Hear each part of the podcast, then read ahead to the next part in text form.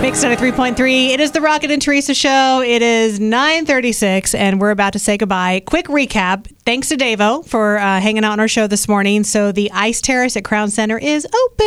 And he said the big Christmas tree is going Yes. up today as well. the mayor's Christmas tree for that lighting, and that is always the day after Thanksgiving. It's on the Friday, and then Okay. the plaza lighting is actually on Thanksgiving in the evening. So get ready for all of those things. Um, also, we uh, need to thank everybody or thank Kevin Hart for coming to town and congrats.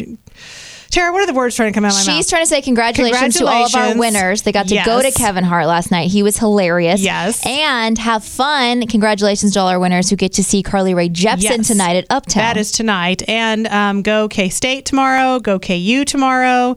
Um, I ask Mo, Mizzou, whatever. I don't care. And then go Chiefs on Sunday. So, um, That's any right. big plans that you have other than I- stabbing monsters and murderers inside your daughter's closet? I'll be doing that, and then I'm also taking my holiday pictures this weekend. So I'm excited for That's that. fun. Yeah, I'm feeling really bloated right now, so I really need to like chug a bunch of water before then. You don't look bloated if it makes you Thank feel you better. so much. I am wearing a baggy sweater. Here comes my real body. I'm taking it off.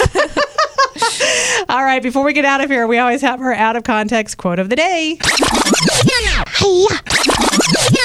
oh, I know what that If was. you missed it, that is Tara as she literally, with a real knife, stabs into her daughter's closet just in case there's murderers and monsters inside.